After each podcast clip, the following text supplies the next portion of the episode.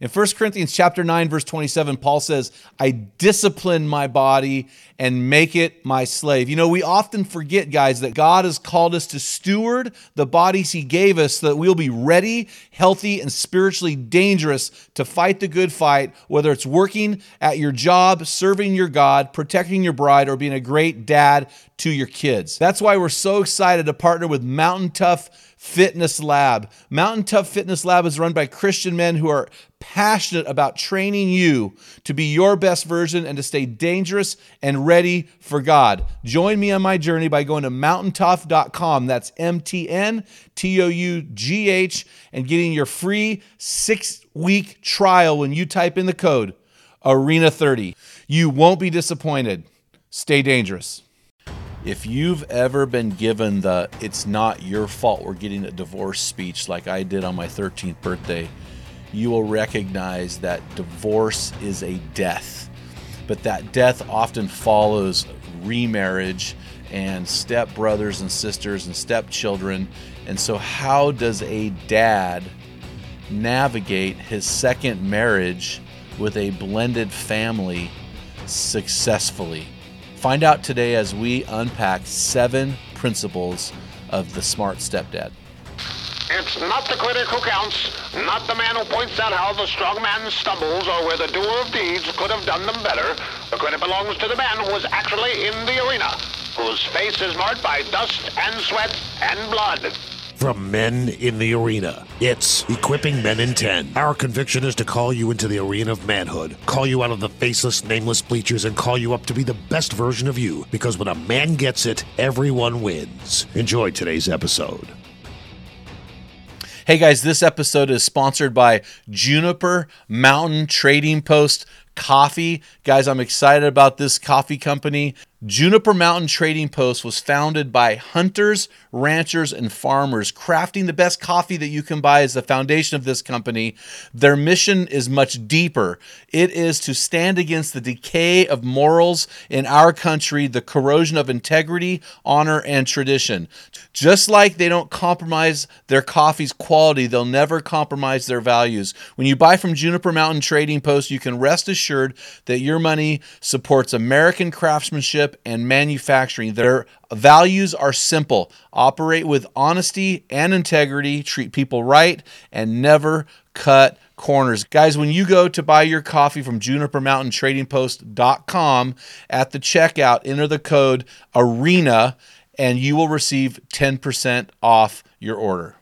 Men in the Arena Army, I salute you. Hey guys, thanks for listening to this episode of the Men in the Arena podcast. This is Equipping Men in ten. If you haven't noticed, all summer long, we're recording a bunch of equipping episodes. We're taking a, a break from our interview episodes until the fall.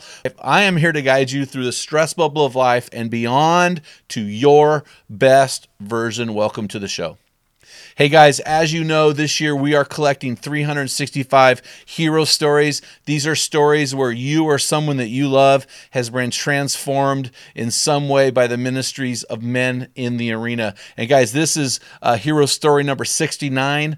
This is hero story number sixty-nine. It comes from Josiah, and he writes, "Hey, today is the one-year anniversary from the culmination of my addiction.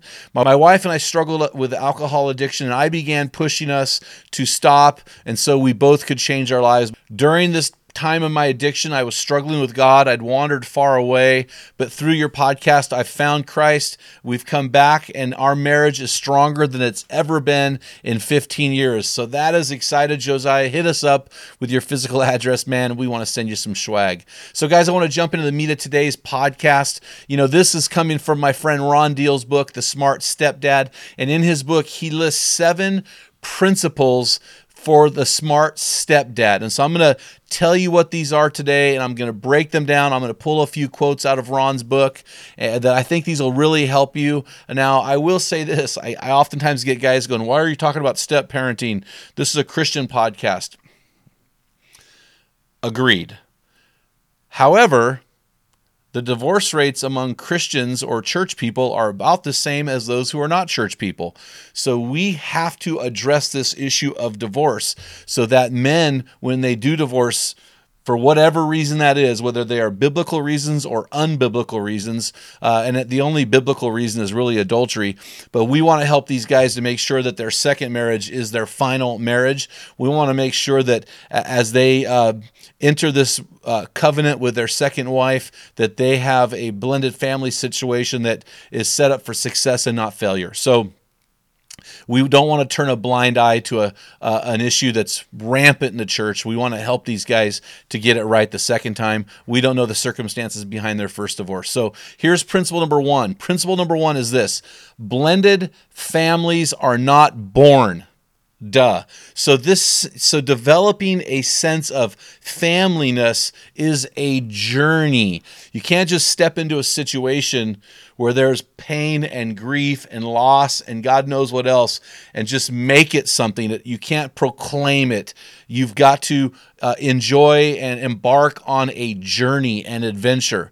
So that's your first principle. Realize that this family that you're involved with now, it's not born. It's not just going to happen. It's not just going to, the children aren't just going to comply. You are now on a journey. So that's principle number one. Principle number two is this. Once you understand that principle number one, that this is a journey, principle two is patience is a virtue. This is critical, guy. So you can't come in and conquer the problem. You got to come in and realize that this is a series of battles over time. You wait patiently, you love generously. In his book, Deal writes, because the average blended family needs between five and seven years to merge and form a shared family identity.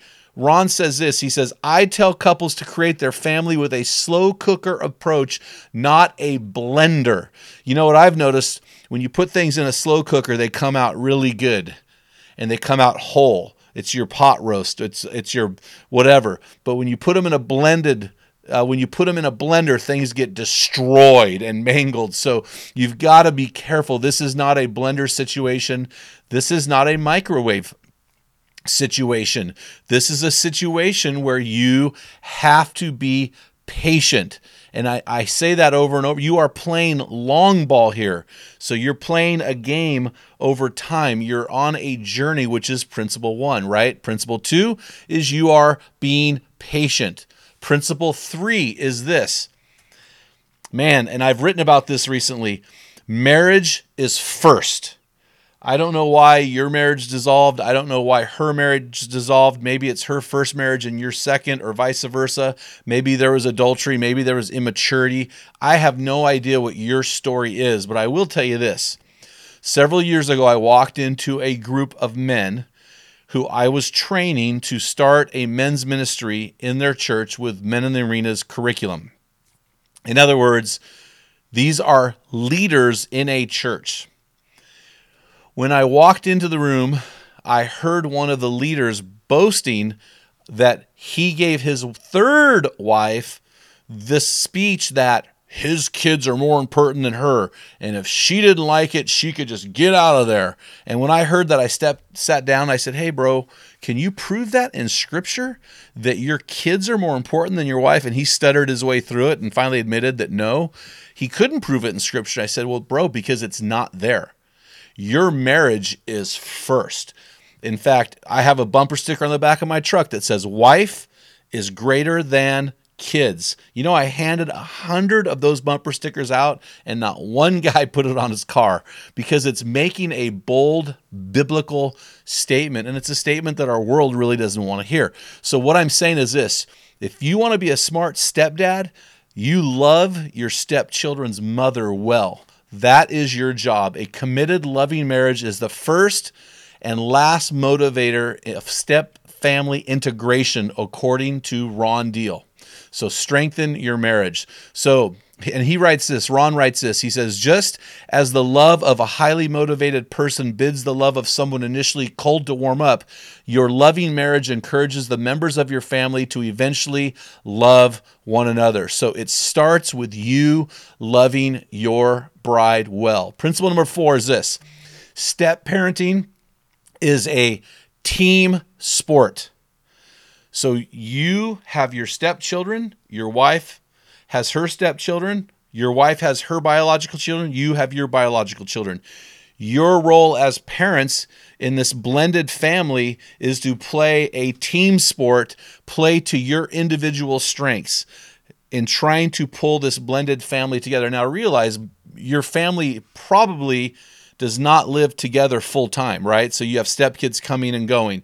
You have to pull together. And Ron writes this: parenting in the step family ocean has inherent challenges, so it requires synchronized swimming by parents. In most step families, this includes two groups: the parents and step parent within your home, and the co-parents in separate homes. What that means is you have to integrate and synchronize parenting with your ex-wife's potential new husband, that unit, and your wife's ex-husband's wife and that unit. Principle five is this, and I experienced this as a t- young teenager when my parents got divorced. Divorce is a death. You know, the Bible says that the wages of sin is death in the book of Romans.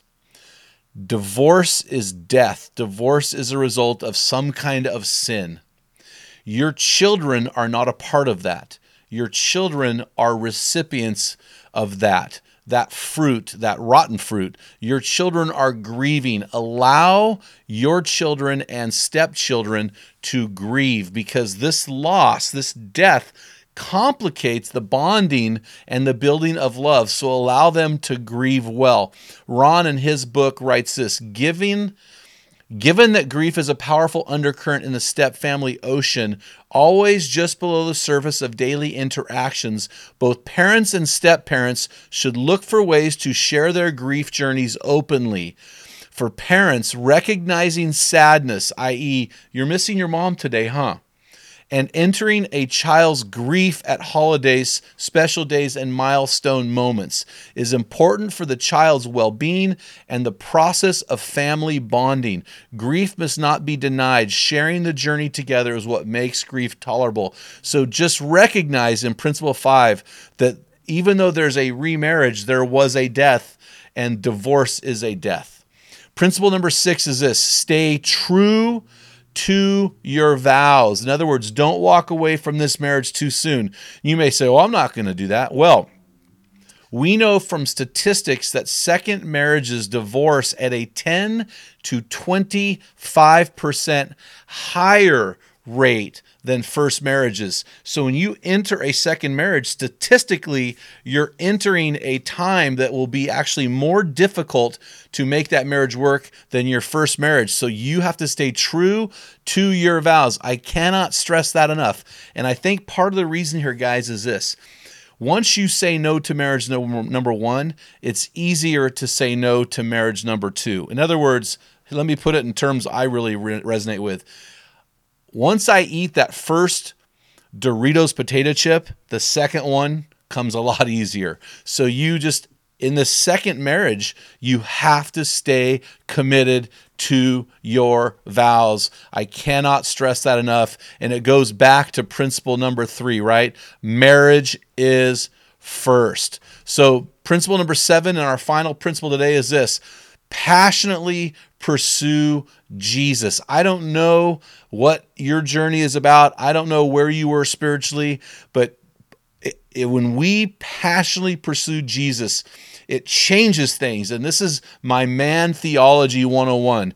Man, if you want to become your best version, it starts with you passionately pursuing Jesus. Not saying I'm a Christian, not saying I go to church, but are you passionately pursuing Jesus, which will lead you to church, which will lead you into ministry, which will lead you into financially supporting causes that you care about? Do you love Jesus? Are you fired up? Are you sold out for Jesus? That is principle number seven. Hey guys, make sure, if you haven't done so yet, that you click the subscribe button on this podcast. When you subscribe, when you subscribe to our podcast, you help us uh, grow in the rankings, and you help us to influence more men for Christ. So we sure appreciate you clicking that subscribe button today.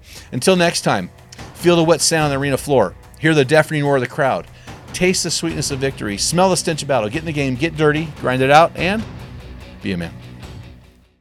What type of dad are you? Guys, in my thirty-five years of ministry, I've noticed that guys basically fall into two categories. And in those categories, there are four types of dad, or four phases that you pass through as a dad. We just dropped an amazing quiz to help you discover what type of dad you are. Find out what type of father you are and get our custom resources fit to meet the needs and the questions you are asking. Head on over to men arena dot org. Join twenty thousand men from around the world and find out the type of dad you are.